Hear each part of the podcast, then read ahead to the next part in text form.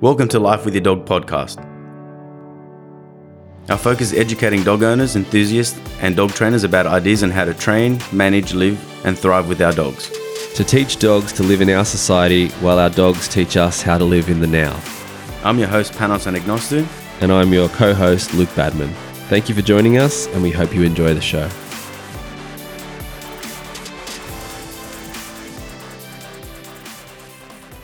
Welcome back to The Canine Paradigm. I'm your host, Pat Stewart. I'm joined in studio today by my co-host, Glenn Cook, and there's a couple of other Jonos across the table for us. It's Panos and Luke from Life With Your Dog podcast. Morning, boys. Thanks for having us, brothers. Thank you for inviting us. Sweaty men. Oh, yeah. Randy guest? Yeah, why not? Yeah, you can be Randy guest. Well, he's got his short shorts on. Right? I do, yeah, sorry. Hey, isn't this awesome that we've been in a lockdown over about a year and a bit with COVID, you know, like, and struggling to actually be able to get into rooms together to do things. And now we're finally here where we can be in a room together. I know I don't want other people in other countries to trigger them because they're still dealing with a shit fest of COVID breakouts and so forth. But it is fortunate in Australia that all the turmoil that we had to go through, that we can actually now come together and sit in a room and be together rather than do this on Zoom. It's very cool. What's our current stats? I think we had no cases. Nothing. Yeah. We haven't had anything for about 3 or 4 weeks now. Yeah. They say that they're finding COVID particles in sewage in certain locations, but nobody's... Just don't drink the sewage. That's right. Yeah. Awesome. You'll be right. Easy. Hope there's no dolphins in there either. Fuck them. Assassins of the sea. Well, they did molest you, right, sir? Yeah. You have that right. Well, he got fucked. Yeah. Hey, just for anybody who doesn't know, because me and Glenn have both been on your show, and Panucci, you've been on the show before. Yeah, back in the day, I think episode 4 or something, right? Or something like episode 4 was the box. Yeah, okay, so it was like 6 or something. Back in the day. It was back in the day, yeah. Single digits, I think. Yeah. Maybe 7 or something. Yeah, you're one of our first guests, I think. Very honoured, thank you. Yeah, you're welcome. Actually, it was an interesting story for me because I've known you for a long time. Yeah, and 10 years now. Yeah, and then you come out and start telling stories about being stabbed and everything. I'm thinking, what? Who is this man? Yeah, well, put us on a journey for sure, you know, and even though it was the worst thing that happened to me, the best thing because it opened up a whole new world for me in so many ways. So, yeah, and here we are. Well, I do say that sometimes, you know, like we look back on things in life and think, why did that happen? But would you be the person you are today if you didn't go through that trial or that adversity? No, exactly. So the audience, if they can go back 3 years, there's some intro into you. Hey, Luke, tell us a little bit about yourself and how is it that you're sitting opposite us here? Yeah, it's a good question. There's a bit of a story and I was thinking about it, obviously, in the lead up to doing this podcast. So 4 years ago, I blew my back out doing CrossFit. And this is how the story starts. What were you doing?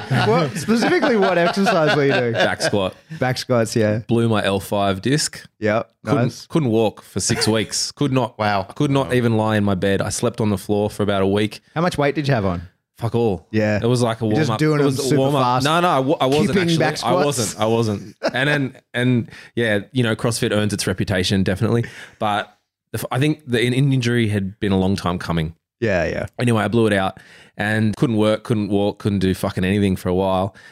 I'd never really heard of a podcast back then. And then I started listening to them and started listening more and more. I got into like Jordan Peterson, like Joe Rogan and all this stuff. And you just go down this rabbit hole of podcasts, right?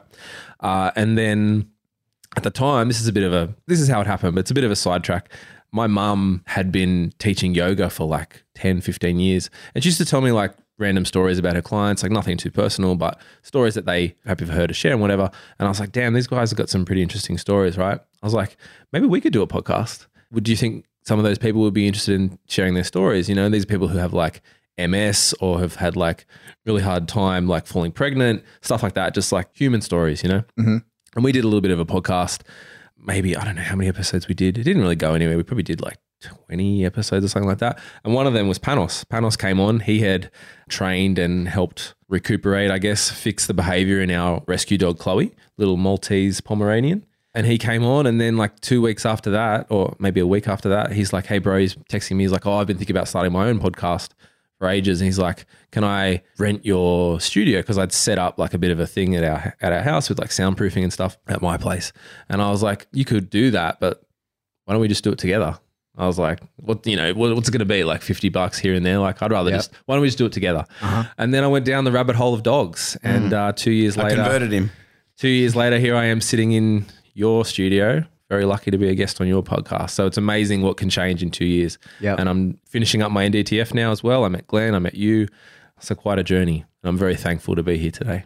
And so you've got your own sort of little dog business going now. Just and that's started kind of a side hustle, yeah, right? Yeah. It's not my main thing. The way to do it. I've got a full-time job. It's a jobby. The dog thing is a jobby right now. That's the way to do it, mate. Plug it, mate. What's the name? It's called Kizuna Canine. So I used to live in Japan. I speak Japanese fluently. Really? Well, another story. Yeah. That's a pretty good skill. I've done it all. Mm. And so Kizuna means the bonds between living creatures. So I was like, I'm going to do something different. It's like a alliteration k sound. So I was like, sweet, I'll call it that. Cool. So yeah, based down in, I'm in Mortdale, so around the St. George and Sutherland Shire areas of Sydney. I still have a story of you where you just came appearing at my door late one night on the NDTF course. Can we tell that story? Yeah, why not? You tell it. So Merrill and I sitting inside, we're just eating dinner, like it's about 7 o'clock at night. Everyone's gone home, the place is dark. And I hear knock, knock, knock, knock on the door. I'm thinking, who knocks at my fucking door at 7 o'clock at night? Angry, like, positive only trainers. Oh, come on. They knock at the back door. Yeah, true. I've walked up to the door and I've gone, hello. And he goes, hey, mate, it's Luke. I was going, yeah, mate, what are you doing here? And he goes, oh, my car broke down. He was sitting in his car in freezing cold winter weather for about, what, 2 hours? Nah, it was an hour.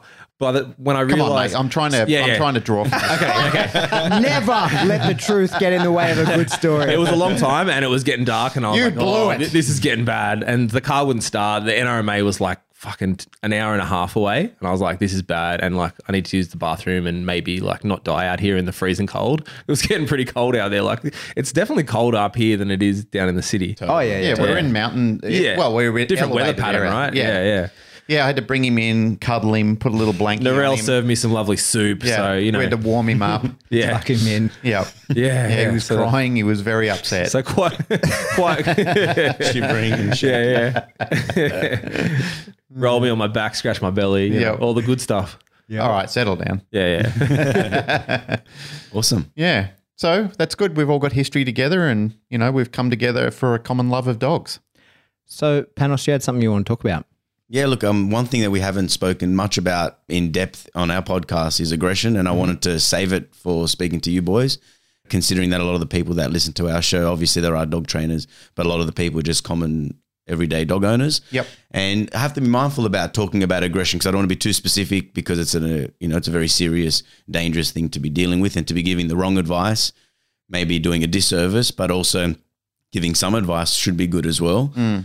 I always have the thought, and anyone who asks me, I always tell them, get a reputable trainer that lives close to you so you can get some very specific help. But I think it would be cool, you know, since you guys have had lots of experience, and we should discuss, you know, some common things and maybe first steps of what the common person should work with if they find their dog is aggressive to other dogs or to other people. Here's a question for you, bro, because I know your business, you're very busy, you're booked out long in advance, and you just do in-home behavior mod, right? Yep.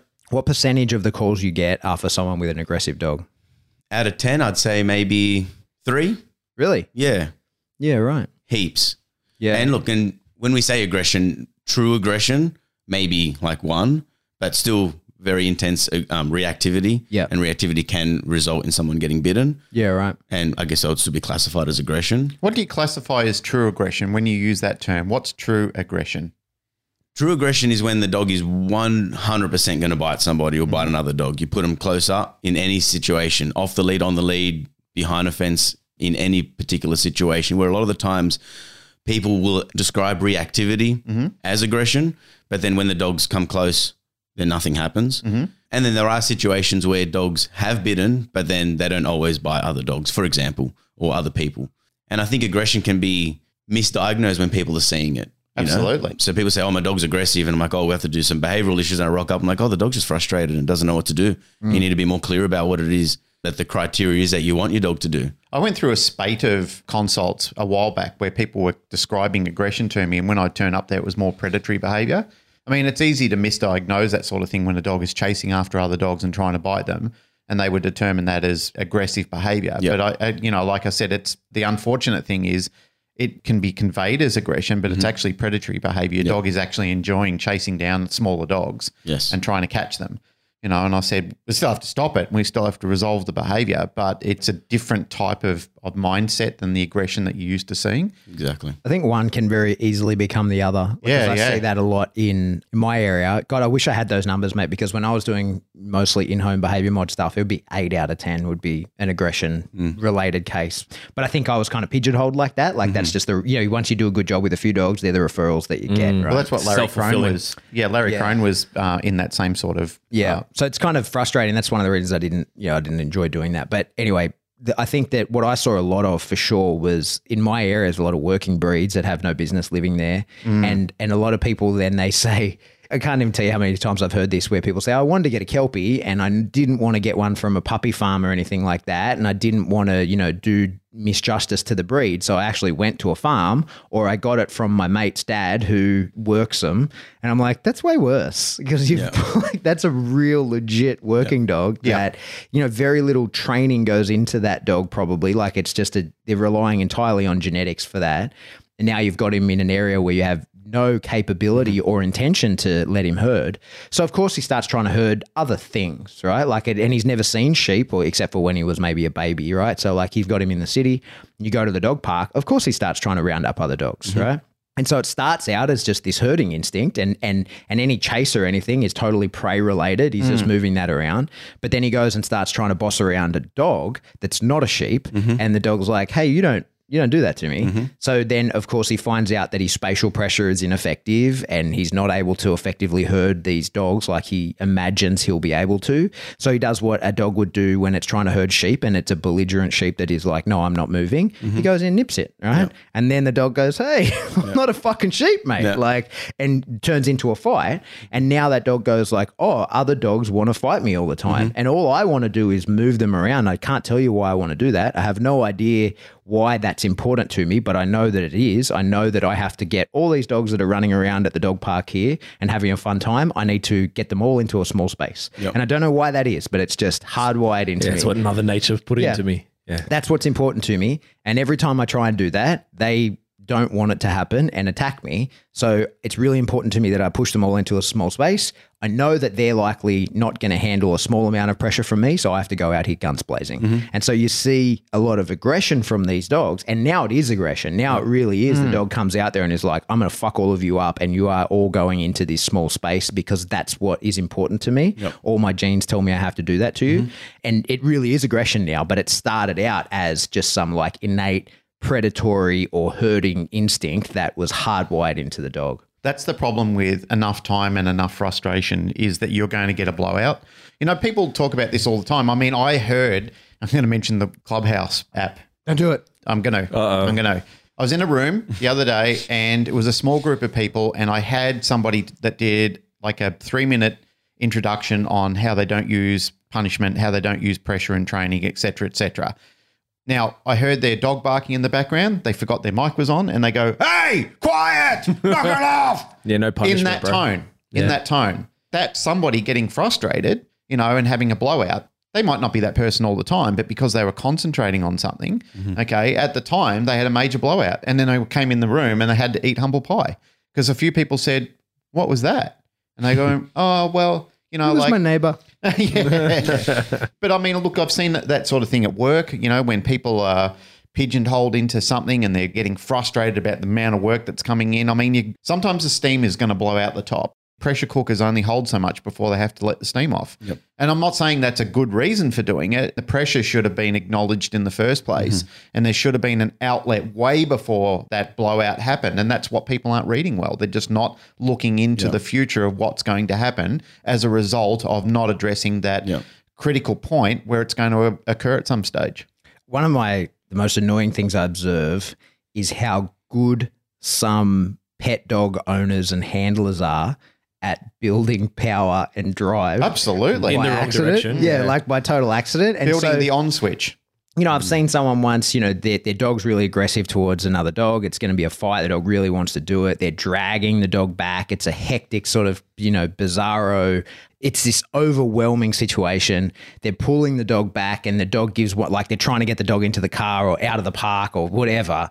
And in their efforts, they trip over, they get tangled in the leash, and at the dog's maximum effort, he pulls free and he goes in and nails the other dog. Yeah. Well, and then I'm doing bite work with someone and I'm like, hey, here's what I want you to do. I want you to drag him off. And then they're like, their skills are too good. Right. Mm-hmm. So they like just completely manage the dog totally. Mm-hmm. And the dog goes, oh, I'm never going to break free of this. There's no point trying. Like you've got me. Like, yep. And I have an experience of you really managing me perfectly. And I see the way you're holding that leash. I'm never breaking free of that leash. Like that's no point trying. Yep. And then you see like, hey, can we bring in that guy who knows nothing and ask him to please drag this dog off? And just as the dog thinks this is my last ditch effort, this is my last attempt to get to the decoy, they put in that big thing and then the person falls over and lets go. And like for us as, or when I'm training with people that really know what they're doing, you're like, oh man, I wish you'd just fuck that up a little bit, right? Because that's how you build all this power. Yeah. And it can be really frustrating when you're trying to explain to people like, hey, this maybe wasn't a very big problem, but this is now a created behavior. Whatever started this was probably real. It certainly had to be. There had to be some perception from the dog as to why it was going to be aggressive. And we can talk about that, but you've escalated it. Like you've made it, you've convinced him that the maximum expression of that is what will bring success. Yeah. And so if I could just give you a Malinois every 12 months, I'll let you raise a puppy for me every 12 months. And if you could just do nothing different. Like just, that cavoodle. Yeah, exactly. Yeah. Right. Yeah. And I've regularly said that to people, like, one of the girls in the club, Courtney's got this little firecracker from the litter, and it's probably the best one in the litter. And she said to me the other day, she goes, oh, what should I be doing this? I said, just stop. Whatever you're doing, it's perfect. Don't change anything. Yeah. It's her first working dog. And she's doing a good job of it. But I was like, I don't even need to hear it. Whatever you're doing, it's perfect. Do you think that's a thing with people that know, quote unquote, stuff about dogs? Like, I guess us, we have the tendency to overthink things. Oh, absolutely. Like, because I just got a puppy, 8 weeks ago, and I'm finding that a lot. And I'm trying to remove myself as the trainer, quote unquote trainer, in a lot of situations and just try and enjoy the dog a bit more. Mm-hmm. And I find that I tend to work myself up a bit, thinking like, oh, fuck this up or don't fuck this up. Oh, mate, absolutely. I went through a real stage of that, and now I'm a little bit more ethereal, but that's sort of, other life related. But for sure, the issue is when you really understand dogs and when you're raising a puppy, you understand all the branch plans of every action that you take, right? And so you're like, if I do this, if I do X, it will lead to this sequence of events. And if I do Y, it will lead to this sequence of events. And you're constantly imagining that in your head, and it's exhausting. It's one of the things that I never understood, to relate it a little bit to something they used to talk about in the army. Being the forward scouts is exhausting, right? It's like when you're the guy up the front, it's exhausting. And on exercises, or even just patrolling in general, they say it's exhausting. It's the most mentally fatiguing thing in the world. And on exercises, I was like, this is not hard at all. I am just wandering around with my gun. But then when it's operational and you go like, oh, every 3 steps, I have to have a new plan as to if I get shot at from the front, from the rear, from the sides, like I have to know where I'm going to take cover. So the mental gymnastics is constant, right?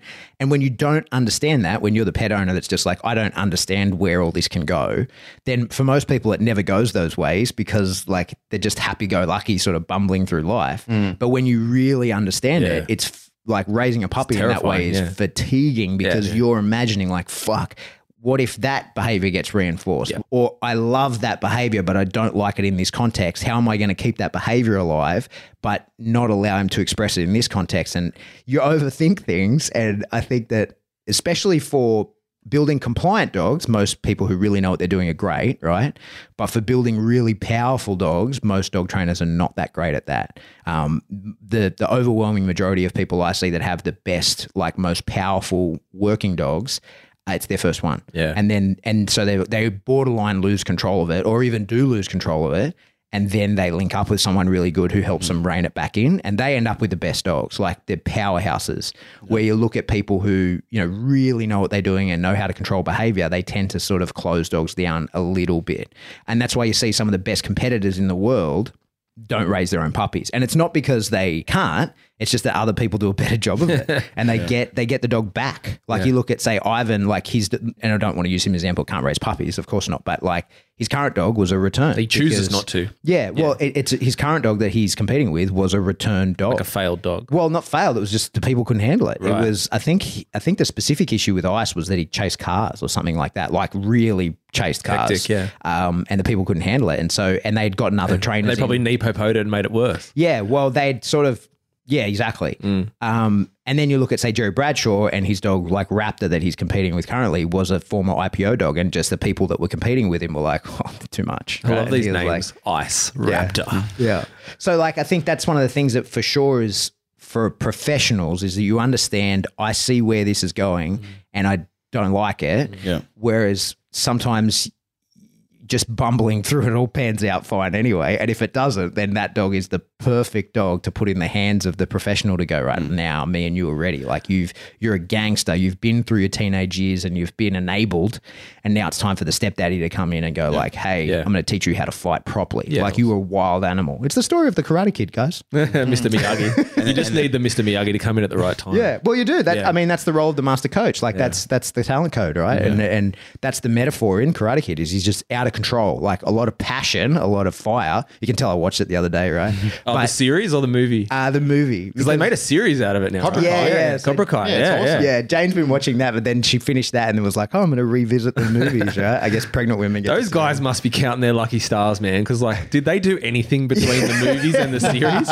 It's like we were my fiance and I were watching the second Coming to America on the weekend. Yeah. I was saying the same thing. I'm like, they had all the original actors, including like the big fat dude from the McDowells who was like the milkshake guy. Yeah. I was like, have these guys done anything in the last 30 years? Like they probably have. Eddie I'm not Murphy trying to shitmouth them. No, I'm talking about the other people. Oh yeah, yeah. All the background cast. I'm like, I bet they were happy to get that phone call, right? Like, oh yeah. Oh yeah. Yeah. Yeah. Quickly, I'm going to plug this wasn't spurred by anything. You didn't tell me to do this. I'm going to plug the Patreon because you did a really good episode last month on raising puppies. Thanks. And so if you're not in the Patreon and you listen to this, maybe you should be in the Patreon. Yeah, that's the Canine Paradigm Patreon. Yes. You can go ahead and search that up. You can pass me that $50 under the table now. $3. Yeah. I've mentioned this more times than I can count on my hands and toes, but hearing you guys talking about that, it brings me back to that life lesson that my electrical mentor, Gary, taught me when I was doing the fridge cases where he said to me, mate, you can always cut some off, but you can't cut some on. Like that lesson stays with me with everything I do. Like the temptation to do things with macho, like I'm thinking, oh, I've got to do it. And I think, no, you just got to leave.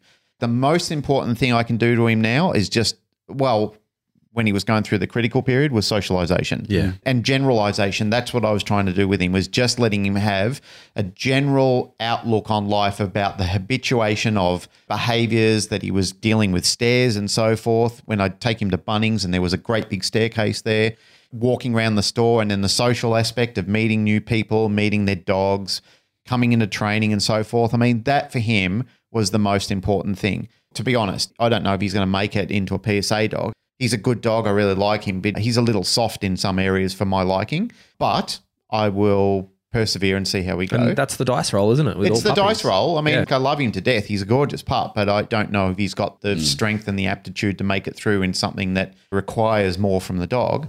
But let's see. He's still a baby and maturity does strange and wonderful things and sometimes difficult and cruel things. And Randy's a good big brother for the moment. Randy's a very, I let him watch and run with Randy a lot. The two of them get on very well so far. There's no problems with them. Randy schools him very well. I've seen those on your Instagram. Yeah, but very gently as well. Yeah, he's actually like a good big brother. He's a very good big brother. Yeah. Like I sometimes tie Macho up and create frustration of watching Randy do things. And then when he's showing enough activation in it, then I'll unleash him and let him engage in the game as well. So little things like that, little tricks to try and get him to go is watch and mimic, but making sure also when he's watching and mimicking that I'm channeling him into the right behaviours and not the wrong behaviours. Because sometimes people can do things like that when they're letting the second dog watch and then all the dog does is channel into the second dog and then goes over and nails the second dog or in, like in enthusiasm or drive building, but that's not what you actually wanted. You want the dog focusing and channeling onto the game or the object that you're trying to create at that time. So there are cautions around doing those type of things. In saying that, when we're talking about raising puppies and I always use your example about you can always cut it off, but you can't cut it on. And I say that to everyone because when they are raising their own puppy, because we're goal orientated as, our society, we always want what we want too quickly. And people are crushing their puppies because now people have so much access to information. They want their 5-month-old pup to walk at heel and to hold sit stays. And in that first 6 months, I always tell people you're building confidence as much as possible. We can cull back a lot of that stuff later on, depending obviously on the dog, but we don't want them to be too scared of making mistakes. And, you know, obviously my son's like 21 months now, and I've been really thinking about that with all the puppies that I've helped people raise, is that if we put where there's two sides of the coin, we've got confidence and we have manners. Too much manners, we have to take away some confidence, and heaps of confidence, then we have less manners. And, you know, that same sort of philosophy in terms of his own critical period will be like 4 to 7 years old. Do I want him to be, because I know that as I was growing up, maybe my parents weren't like super hard on me, but they were pretty firm. And I noticed that that could have affected some of my confidence growing up, and I was too scared to make mistakes. And as a person, I learned to overcome that, and I enjoyed the new challenge and competition of life. But I want the same thing for him, and I don't know how good I'm going to do it, and we probably need like 20 kids to get it right anyway. But I want him to push boundaries in certain ways, but also have manners. I don't want him to be an asshole, but I don't want him to be too timid and not experience what life has to offer. And with puppies, we can achieve that in like a very short amount of time. They mature around the 3 years old, where with humans, it takes a lot longer to see the fruits of our labor, right? And that's something that I've just been trying to focus on. And then obviously been giving that same advice to puppy owners as well, is a little bit of confidence, but not too much, where we learn to teach them, where we teach puppies to be possessive and to be in control of us. And there is a fine line, and that's why it's hard to give generic advice to everybody, because each puppy, each human, and each household's so different. That's a really good point. Yeah. And it reminds me of a quote that Pat's brought up plenty of times before, which is the Morticia Adams quote, "What's normal to the spider is chaos to the fly." We're sitting in a room full of people who like certain things out of dogs, but you go into a pet dog home and that's going to change dramatically. Yeah. Like what we think is idealistic in our dogs, they're looking at it and go, oh, no, I don't want anything like that. You know, I do want the confidence, and I do want a well-rounded stable dog, but I don't want a drivey dog that's every time you take it somewhere it's trying to chase down a ball or run crazy through this or dive into a bunch of boxes or anything. Where for us, we're rubbing our hands together and going, yes, more. But that's the conundrum that you've got to deal with when you're, you know, like Pat's saying multiple times that he loves working and teaching teachers, you know, how to build more drive and flashy obedience with his dog. Panos, your business is focused on helping pet owners, cat behaviors and so forth, pet resorts and canine evolution. That's what we're focusing on here as well, is we're dealing more with pet dog owners. You know, and on Thursday nights, we've got our PSA training where anybody that comes along to that and is a member of the club, they want the drive, they want the flashy obedience, because that's the end goal. So at the end of the day, I guess for all of us, we have to look at our target audience and what we're trying to produce and what their outcomes are to make sure that that dog is living its best life. Yeah. It relates to sort of what you're saying there, Panos, as well, that critical period thing. And I think as dog trainers, the more you understand, the more stressful it can be. And then I think you reach a point like of expertise, and certainly I'm not there, where you just sort of, it's so intuitive that it doesn't matter and you're like, ah, fuck, it doesn't matter, right? But you see people like that are so good and there's no stress. But for me, the more you understand about critical period and stuff like that, the more stressful it is, because you then realize like, oh, there's a genetic bandwidth of capability for sure. Like this dog has a, you know, he was born destined to be something, but I can fucking derail that. And there's nothing that can be done to change that. And so you really get, I sometimes get really overcritical and analyzing, especially with a young dog, like, what am I going to do? Like, what's all the branch plans that could come of this, right? Am I going to take you to this? How am I going to make you feel about this? Because if I put you in a, you know, if I accidentally put you in a position with a dog that I think is going to be safe for you and it's not, and you get overly corrected or, you know, worse still, like properly attacked, and you're fucked for life, right? And a lot of people who sort of don't know that are kind of blissfully ignorant to it. Yep. And I've said to, you know, a lot of people, we say like, hey, if you take this dog out, if this under 16 week old dog goes out and gets attacked by another dog, like properly injured, you know, whatever, is almost a guarantee that he will become an aggressive dog or a very fearful dog. And you will be managing that for the rest of this dog's life. Yep. And that will be on you because you put it in that position. And, you know, a lot of people get rescues or whatever, and we just have to go, well, it is what it is, because we don't know what happened in that 16-week period. Like we just have to face this dog. Like we just have to deal with what we see head on, and it is what it is.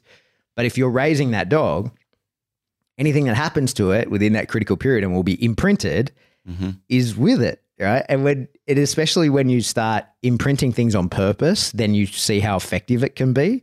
And that's, you know, when you, it was one of the things that really early things I learned from Sam about sort of setting grip and stuff. Like he would put so much emphasis on setting a grip on a puppy, and that was it. Never again. Like you don't have to, because that's how that dog's going to bite for the rest of his life. You don't have to, like the way he did it was so precise and so accurate and so measured that it was like, I never have to address this again. That is how that dog will bite for the rest of its life. And it will be hard to make it bite any other way. Yep. You go, wow, that's so cool. And then you think like, and this dog's now afraid of grates, and it's going to be hard to change that for the rest of his life, right? Yeah. Because you have to take the good with the bad. When you're understanding like imprinting is imprinting, that's how it is. You got to go like, yeah, it's cool. I can imprint some cool stuff and I don't have to worry about it.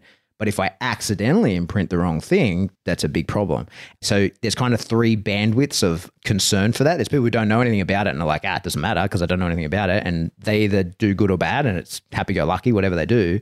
Then there's us in the middle that are sort of really aware of it and are like, oh my God, I have to walk on eggshells and I have to carefully manage this dog's life. And then there's the last phase where you get so good at it that you're like, ah, it doesn't matter again.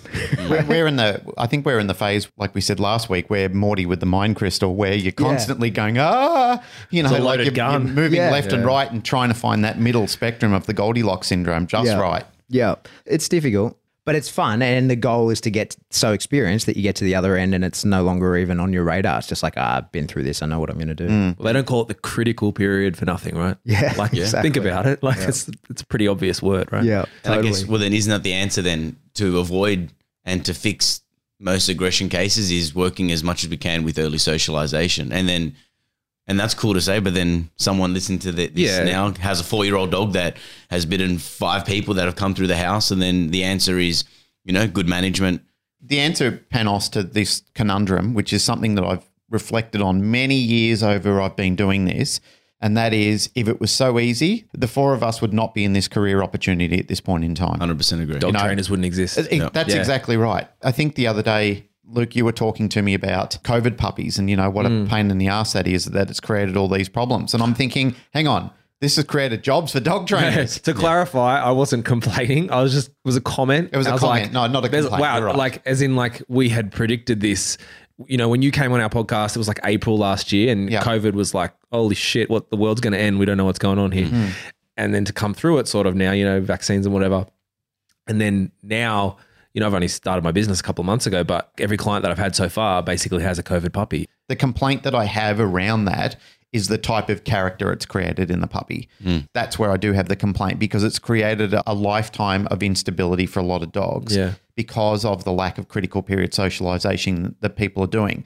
And we live in an age where you can instantly go to your phone, or you can go onto your PC or whatever, go straight to Firefox or whatever app you access the internet with and say, how do I work with critical period socialization? And there's a myriad of good YouTube clips. Yeah, but people don't search that because they don't know that. They're like, critical what? Yeah, exactly, right? That's a good point. In my recent venture into trying to use YouTube correctly, there's this thing, Tube Buddy, right? And so it's like, it sort of plugs you into the back end of YouTube, and you can check is this a suitable title for my video, and it shows you the search engine optimization or whatever. And if you type in so those puppy videos I just put out, see, the title was socialization, right? Because if you say critical period socialization, people don't know. Nobody's fucking searching for that, right? And if they did, then they're doing the right thing anyway. Exactly. And so only people that are searching for that are dog trainers. That's a good point. Yeah, because people don't know that. And I think it's also really important that we acknowledge, and this is one of the things that, back to that Patreon video,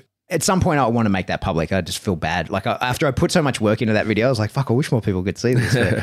Yeah, they can if they support us on Patreon. $3 a month. For $3. But not to plug up, but I thought I'm just going to – so I got in the Inner West Dog Owners group, right? And talk about like you can't give dog training advice in there without getting – cut down by people who know better, right? Who don't.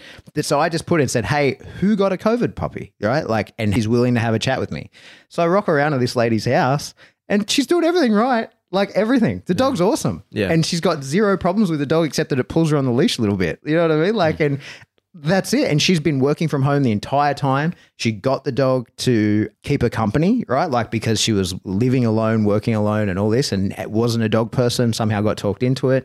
I will at some point release the full interview with her, because in the clip I only had like a minute, but I was at her place for half an hour talking, and I couldn't believe what I was hearing. Like, there was no issues. She was like, oh, you know, I didn't want to make him dependent on me, so while I'm working, he's out here in the crate. And well, she had common sense. Yeah, but I think overwhelmingly that's what people do, right? So we as dog trainers see the worst case scenarios because they're the people that get in contact with us.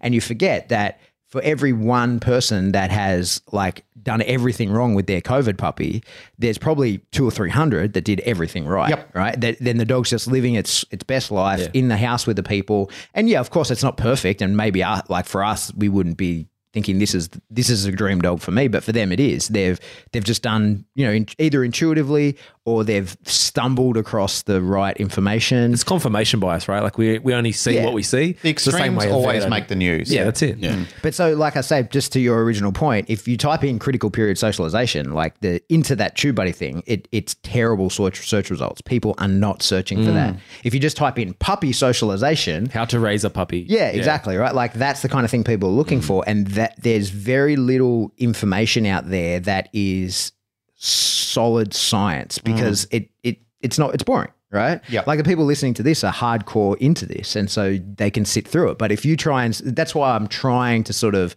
bring that into my content that I put, you know, publicly that people can find on YouTube, is be like, hey, although I've upped the production value and it looks good, but here's the real info in a small nugget that you can digest, right? Because they just don't know, and it's not easy to find. And the majority of the content that you find is junk. The majority of like puppy raising content it's quite bad. Like Like well, I won't name any names, but like the biggest dog trainer names on YouTube, like mate, I've watched their content. It's just like he'll get a pup, I'm not going to say who it is. They get a fucking piece of hot dog and they literally got their mate filming them at the park, like luring this thing around by its nose. I'm like, what are you teaching people? Well, to answer that, Luke, when you look through the content, it's more about vanity metrics. Of course. Like it's just, this guy has millions of subscribers. It's just putting another video out saying, hey, look at me. You know, like if you read the book, Ego is the Enemy, and even The Madness of Crowds, they really go into the realm of this, like, I want to be seen and I want you to adore me. Validate me. It's a validation process. And that's the sad thing about it, is there's no message in it. There's such a small window in it, and it's a performance by literally buffoons. But they put out so much that people think, oh, maybe this is right, because they're saturating the internet with rubbish. Well, and it's just made better. It's more entertaining. Like it's going to – if you don't know, if you're a blank slate and you look at some Jono – that's what I'm saying. It saturates the internet. Yeah, yeah. That's you why know, I need to take away views. They just get access because there's so much of it. Yeah. So it's like I said, there's nothing there of substance. In saying that, there's people who do put out quality material like yourself. Thanks, mate. Yeah. Who are check me out? So search me up on YouTube. But join the Patreon. $3 a month. But the thing is like when people are putting out quality information that they're spending time researching the content. There are a myriad of good trainers out there and good behaviorists out there that are putting out fantastic information. Like when you listen to it, you really take something away from it because they're not spending the time saying, look at me. They're saying, listen to what I'm saying. You know, like the information is so salient that you can't help be immersed in very good information. But finding that amongst the dragnet of everything else that's out there, that's the difficult part. So maybe what we should do as a call to action is if you find something that's brilliant on YouTube or on the internet with good writing is bring it to the forefront. Share that around so people can actually have access to it. Like I know that we do that largely on the Canine Paradigm and the Balance Symposium and areas like that. Like we try and bring good science and good reading and good material, but you know, like even sometimes that people bring good material, I mean, it doesn't mean that you can't poke holes in it. And sometimes that needs to be done. Like, you know, in order to produce better material, sometimes people need to take some constructive criticism to say it's good, but there are still some gaps that could be better or more accessible to people because maybe it's too sciencey, and maybe it's not sciencey enough, depending on who's accessing the information at the time. That's what I like to see what people do is to say, hey, this is really good. And it really helped me improve my game, we should be promoting this person's work. People are doing that with puppy stuff, like you find a video that is good and you put it into your go home pack and stuff like that, right? So it's like, because educating other dog trainers and having them go like, yeah, you did a good job on that video, that's pointless, right? Like what you want is someone who goes, oh, wow, I didn't know that. Yes. Now I do. Yeah, that's right. Because like that's what I've been getting a lot of with the stuff that I've been putting out. People going like, yeah, Pat, I wish more people knew that. And I'm like, tell them, share it. Exactly. Yep. Like that's the whole point. Like as much as I appreciate you guys giving me positive feedback and saying like, yeah, that's good and that's good points. Mm. The whole point is that I want to educate to other people. I don't need to be confirmed by you. Although it's nice, but please pass that on. Yep. We use a podcast. Like, so when we start to fill out inquiries, actually I got someone do my inquiries next. It's too much work. You big business man. It's the best. Shout out to Fiona. Thanks Talk to my help. People. But whoever books in, we put a couple of different episodes. Like, so if you're a puppy owner, 6 months and under, we give a few different episodes to listen to. Yeah, perfect. So if you're going to see me in a week and a half, 2 weeks, you can already start charging a marker. What's the 3 most important things about puppy training and doing all that stuff, using it as a catalogue. And then hopefully people share that around and we're here now. And there's heaps of my clients that have heard you guys or heard me and then we're sharing it. And the point of this is to collaborate and to continue putting good work out. And we're talking before about this freaking still we're arguing about, should we punish a dog? Should we reward a dog? And we're so over it. The best thing to do is to, instead of arguing the points, is to just show your work. Yeah, exactly. Put it out there and, you know, and lead by example. Yeah, but people are figuring it out. So many of my clients now, they're like, look, we've seen 3 other trainers and they're all about this, this and that. And they know it doesn't resonate. It sounds good. And they're like, wow. And you've said it heaps of times, like, if I could be positive only, why wouldn't I? Yeah. But the point is that people know that that's not the truth. But they thought, well, we'll give it a go. And they're not getting the results. And I think it's important that we just continue to put out our good work and put our intention to it and keep working. They tried the Kool-Aid, but it didn't taste good. No. Hey, here's a question for you, right? In all your dealings with aggression cases, what's been the most complex case that you have resolved, where the dog now is like just living his awesome life and nobody even knows that he was the asshole at some point? This is a good one. This happened a while back and it was a really good lesson for me. So, geez, you've jumped into that. I was expecting they're like, oh, hang on, let me think about it. No, I've thought about it. Okay. I've thought about it. So there was a client of mine. She had a dog. Name was Rusty, and quite dog aggressive, actually very dog aggressive, questionable around people, very scared of men. So it was a rescue dog, like a Staffy cross, whatever. And that dog was a hot mess, eh? Like she put a lot of effort into it. We did like 6 sessions, and I'm like, look, we put this effort in. We've given about like 3 weeks between every session. I'm like, give it a good amount of time. Let's just keep working at it. I don't want to see you again another 2 weeks. I want to see you in a couple of months. I want to see where you're at because, you know, with training, we kind of plateau a little and I want to give people as much knowledge as they can so they don't rely on me. I want them to become a dog trainer for their dog. And I didn't hear from her for like a year or something. And she just sent me a message where it was that dog in the same room as another like 6 dogs. And she goes, oh, just by the way, I quit my job and I do dog minding now. And Rusty hangs out with all the other dogs and, you know, and there was still a little bit of anxiety issues, but just that was that she turned her back on her job that she was doing for ages and she obviously didn't like. And through the transformation of working with her dog is that now she's, you know, pursuing the dog industry, not in a training way, but obviously in dog minding, dog walking. And I'm pretty sure she still does it now. I think she's moved, but she's continuing with it.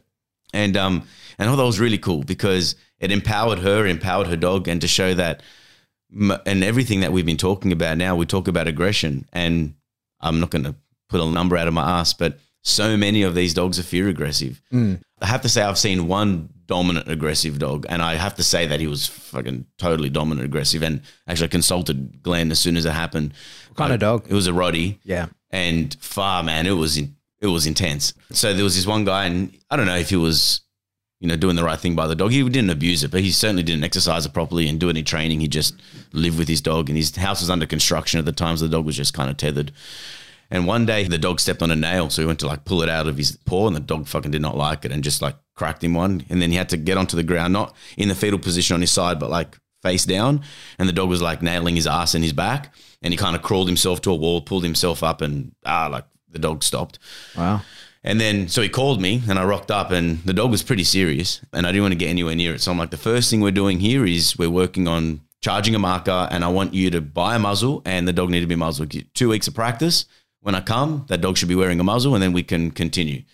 I did end up walking the dog in that first session. I just kind of thought maybe I should try walking it. But the way that he looked at me, well, didn't make me feel very comfortable. So I just gave the lead back to the guy and the dog was fucking much heavier than me. Anyway, so then I rocked up and the guy was fucking negligent. He's like, mate, I haven't bought a muzzle, fucking blah, blah, blah. And I'm like, oh, you know, Jono, fucking whatever. Anyway, so we tied the dog up with my legs. I didn't trust any of his equipment. We tied him and back tied him. And we're working on the muzzle condition. I'm like, look, this is how you do it and blah, blah, blah, and practice this. I'll come back next week. But then right towards the end of the session, this is where shit kind of didn't work out so well. I'm like, well, I kind of need my lead back. And the dog's leg was tied around the lead. And I'm like, and you kind of need to pull his leg out of the leash there. And I'm like, oh, and he looked at me, I looked at him. I'm like, this is going to be shit. I'm like, don't worry, bro, I got your back. And I do have his back, right? So it was a construction site. There was a 4x2 right next to me. I'm like, I'm going to keep that close. So if the dog gets him, I'm going to try to help him fucking get the dog off him. Yeah.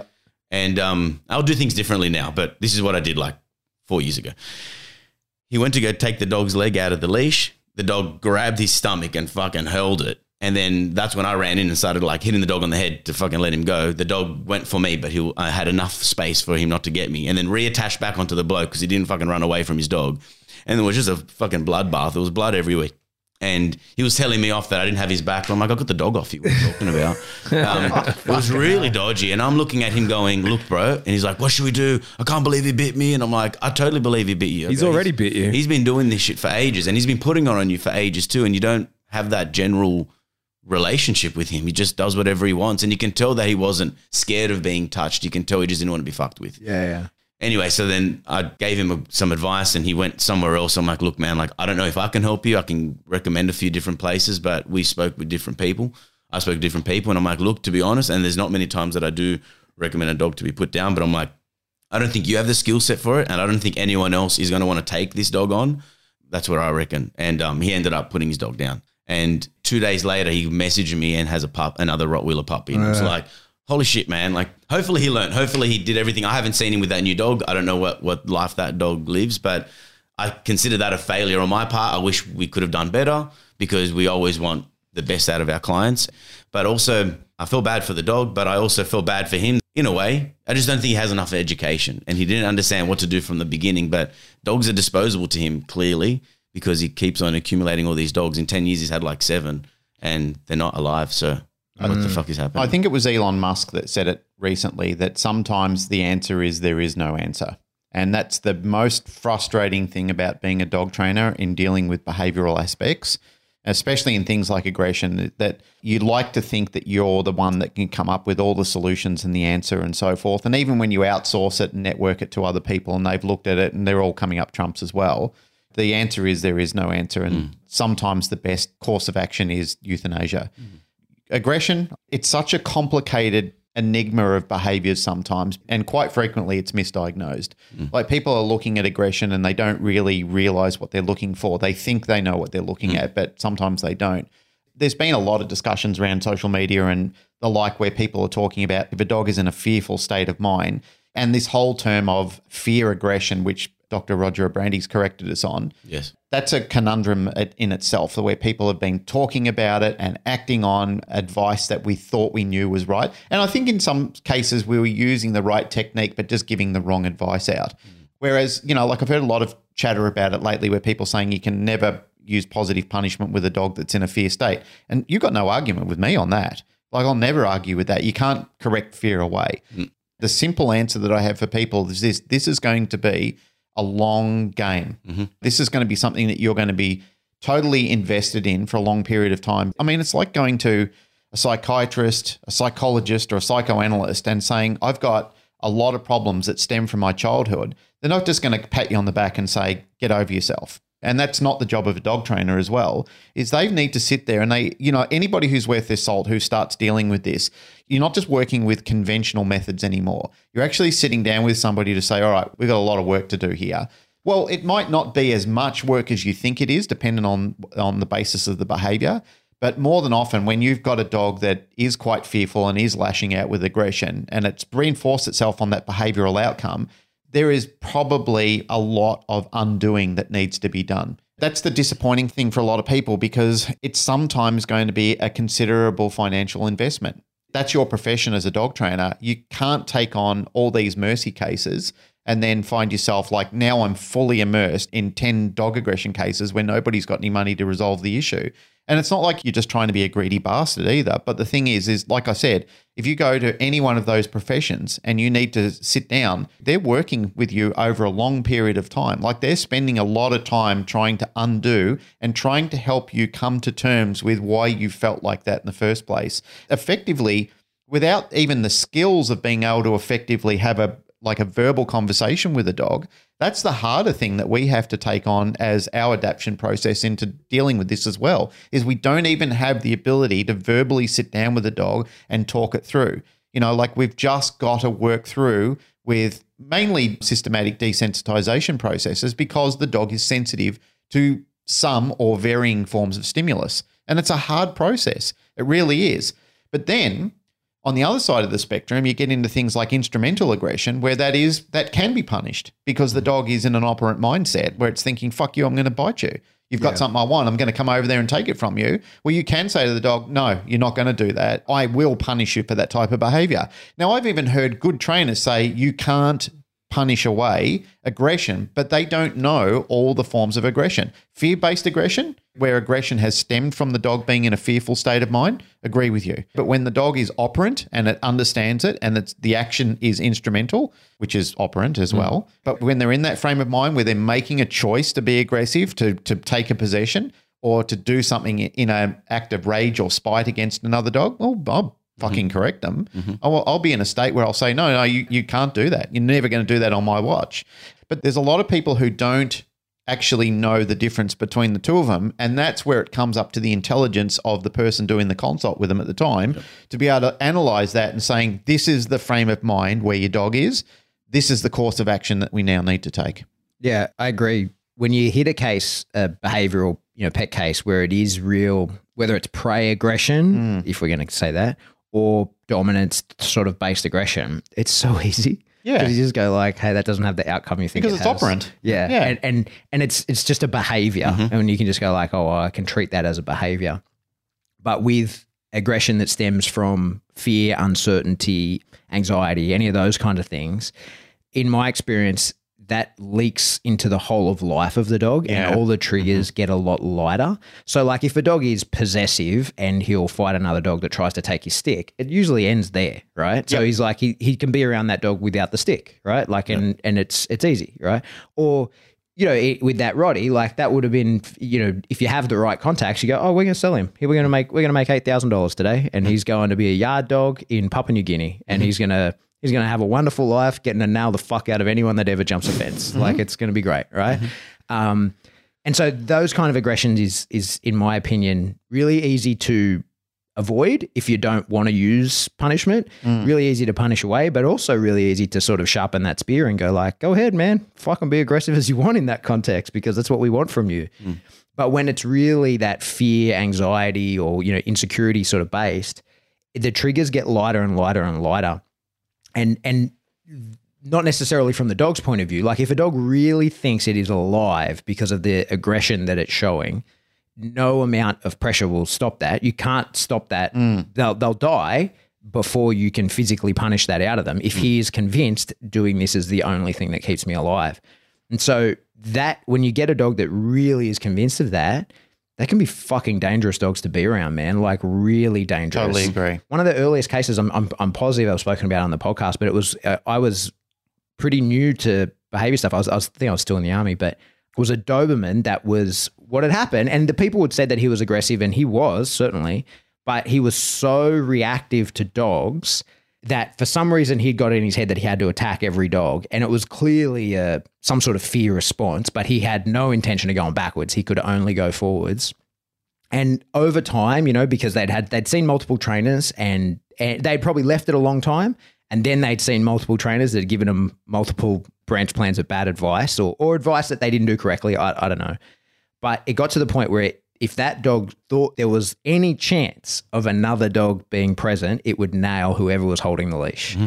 And it was fucking dangerous. And I kind of, the dog in the house was great, right? It was like, you know, rolling around the floor of the kids. Isn't that the sad and disappointing thing? Yeah. And it was one of the, it was this really nice dog, really great dog in the home. Like they loved it. It was all great. And they were in the 2 a.m. walking club, right? Because if the dog was on the street and it even scented another dog, it would nail them. And it had bitten the lady and she was small. She was like not much bigger than the dog.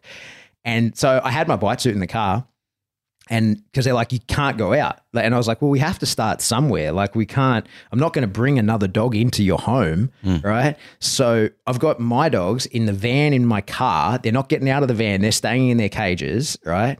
And I'm going to park that down the street and we're going to have to sort of start working at like this kind of range, right?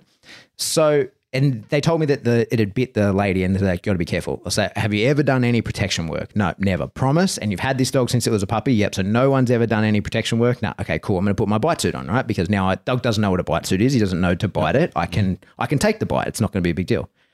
So this dog, we're fucking walking down the street. We're not even clear of the front of their house. Sense my dog in the car, just smells my fucking dog there as soon as the wind changing come into it and turn around and bit me as good as I've ever been fucking bit. Like full mouth, like big Doberman head, my whole thigh in this dog's mouth. And the people freak out because, you know, they've never seen anyone get bitten in a bite suit before. And I looked at the lady with this dog hanging off my leg. I said, did he fucking bite you like this? And she goes, yeah, that's how it went. I was like, I cannot believe that you still have this dog. Yeah. Like I cannot believe. And anyway, we worked through it, right? But from their perspective, the dog was this hot mess. And he was, but it was all the same issue. It was just that it had built from frustration. The same small problem of having issues with other dogs had built over time to the point where that dog was like, I have to do this. This is the only way that I survive. And he bit like, what was amazing about it is you look at the relationship in the house. I can't believe she kept such a good, I mean, she's a better person than me, right? She kept this amazing relationship with the dog and they just managed him to never expose him to the triggers. And to see the dog clearly loved her and clearly, you know, enjoyed her company and they were great together, but then to see what he did to me and to imagine him doing it to her, you have to then think like, shit, imagine the conflict in that dog's mind. Imagine the emotional state that he's in where he's like, I love you. We spend all day together. All the resources I get come from you. I'm your pet. You're the owner. We have this great relationship in the house. The dog did a lot of obedience because that was one of the people that sort of told them to do a lot of obedience training. So the dog knew a lot of cool stuff, could do a lot of cool tricks and all that kind of stuff. Imagine putting that dog into a mindset where he's like, I love you, Panos, but if I smell another dog, I fucking have to bite you. Mm-hmm. And that is the only means by which I stay alive. But that's not the way they're thinking. Like they're not thinking with that brain and that's. No, but that's what I mean. Like that's, you're putting a dog in that position because he remembers having done it. Like in that moment, he's just doing whatever it takes to stay alive.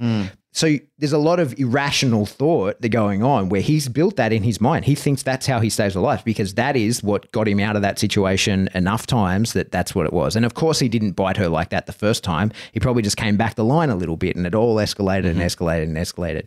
But man, I remember standing there looking at her with this fucking dog hanging off my leg going, is this how he bit you? And she's like, yeah. And I was like, holy fuck. Yeah, wow. Like, and so it's complex, man. Like it's so complex to the point that that would have been an easy case if I didn't have all the history and know all the parts and was bright-eyed and bushy-tailed and willing to work through that kind of stuff. That would be like, oh, I can't help you. The trigger, like the dog is, it appears to have come out of nowhere. And if you're walking the dog down the street and he scents another dog and turns around and nails you, you can't smell that dog, right? True. So like that's one of those cases where we go, oh, it came from nowhere. And with that dog, I mean, it's a long road, but we just had to show like, hey, you're not in the danger you think you are, right? Like it doesn't have the effect. And one of the cool things about that kind of work when you know, have the right equipment is that you can show the dog your aggression is not effective either, right? And that's one of the things that's why I encourage so many people that would deal with aggressive dogs is to learn how to work dogs in a suit and get used to doing that and have a bite suit just so that you can be protected and you can put yourself in a position that you just can't otherwise. And then when you do get bit by the dog, it's not the end of the day. Like you imagine you're a dog trainer. If that dog had bit me, it's targets down, patch out. Like we're finished and I'm probably not walking properly again ever. And the dog is reinforced. Whereas that day, like everybody was thinking this is the end, and I'm standing there like, no, this is no big deal, right? Mm. So a similar situation to what you're talking about happened to me, and it was not long after I arrived in Sydney where I went and did a consult. Same sort of thing. Dog was nailing the owners or anybody that walked it when it was stimulated by another dog in the presence. So I did the same thing, donned the bite suit, went and took the dog out. Dog nailed me a couple of times, just didn't react to it. And, you know, like we were making good headway with the dog. And I'd gone through the big preach about how you can't punish away fear and so forth. And we just had to make the behavior go extinct to a large degree as best we possibly could. So this was working really well. So one day we took the dog out. The dog saw another dog. I shouldn't laugh at this because it really pissed me off. But the dog saw another dog. It turned around and looked at me and I went, good boy. He looked at my leg and he contemplated it and then he didn't do it and then he went for my fucking foot. And he got me on the foot. And I was wearing boots at the time, but he crushed my foot. Motherfucker. So I corrected him for that. Mm. And the owner said, oh, what? Why did you do that? And I said, because he's fucking operant now. And I said, and he selectively chose a target. Mm. I said, you have to actually see what he's doing. I said, yeah, I agree. The first couple of times I can't do it because he's out of his mind. But did you see that he actually looked around my body and went down to my boot? And I said, I'm impressed, but I'm also disgusted at the same time. And I said, I'm conflicted with how I feel about this. Yeah. But I did correct him for that. They were confused about the whole situation. I said, it's confusing. And I said, but you have to realize he was analyzing a body part to bite and realized, well, this fucker's not feeling it if I bite him in the leg or the abdomen anymore. So he went down and bit me right on the boot, wow. You know, and I was impressed, but I was also horrified. Yeah. At that stage, I corrected him because I thought, no, you went and chose a target right then. Yeah. So this is not a reflex. That's not a reflex anymore. This is a choice. Bad choice, bro. Yeah. We did an episode not long ago talking about mindset versus behavior, and you know, behavior is a reflection of mindset, but to really truly change mindset, we need to change behavior. And that's a bit of a paradox to work with, and it's going to be hard to talk about putting even that on a piece of paper or to put into a post or even talking about it. Is that, you know, how do we manage and control and then convince the dog that it has other options, and how do we create more of a, you know, classical response to the dogs? Yeah. And we started to see that yesterday where there's a staffy dog and just wants to run and bite a dog. And there is more prey there than there is about aggression. And it's really technical to teach somebody that doesn't know anything about dog training, about how leash pressure works and how to teach a dog to turn it off and to focus back on us. And she's really persistent, this lady, and I love her. So she's working on it. We're down at Cronulla. There's like heaps of dogs. And I had Nookie with me, so a little small white fluff, and I'm telling her to spin. So as soon as she does a behavior, the dog wants to wah, and like shakes and then lunge. And then there was a moment, and I had to and I had on video luckily so I can show her, was that the dog looked and went and then looked back at her owner as soon as it felt any pressure on the leash, and then ran back to her for a reward. And I was like, fucking awesome. And I was trying to explain to her what was happening there, because all she would normally do, like any other owner, is hold the dog back and then, you know, normally let go at the worst time so the dog gets reinforced. And the hardest part of all of it is to try to make people a little bit more aware of the most subtlest dog body language, to be subtle about what it is that every single interaction you're having with your dog is training. Training doesn't mean when you have your pouch on. Training is every single interaction. And then everyone goes through shit. Like, you know, the poor lady lost her husband not long ago, and now she's like raising a family on her own, and they got the dog to support the husband, but now he's not around. And like, everyone's got their own personal life on top of dog training life on top of. Mm. In that, I've been doing a lot of thinking on that. Training is something that you do with intent. You know, but responses to behavior are something that will happen regardless of your intent or not. Yeah. You know, like we're always learning, we're always stimulated by something, and we're all like regularly we're reinforced and punished by just normal things in our environment. So the law of anything operant is that if it's favorable, it'll occur more frequently. If it's not, it will occur less frequently. And that's the issue that a lot of dog people, owners, trainers get into is training. We actually go, all right, I'm going out to do something with intent, you know. But just because you've switched that off now and go, all right, we're not doing training, I'm taking my pouch, I'm taking my clicker out, the dog is still learning about its environment. And I think most people now agree that dogs behave and they learn in any environment. Well, I've got access to more of that because I get reinforced for it, or now I'm being punished in that behavior, so I'll do it less likely. The environment can punish them or reinforce them, and we might not be present to that at the time, so we might not actually be there. to see what's actually going on with the dog and what's happening in the environment. But it's still, nonetheless, it's happening. That is a problem that you're dealing with if you're not aware or you're not setting up your environment properly. But you can't be there 24 hours a day with a dog. You just got to do the best you can with what you know. And when you are doing training with intent, you have to be switched on to say, okay, I've got these things that I've got to work on, and I've got this set of behaviors that I need to refocus into a better area. That's what I need to do, and that's the focus that I need to shift on with, you know, my training plan and such. I'm just thinking back to that dog biting you in the foot.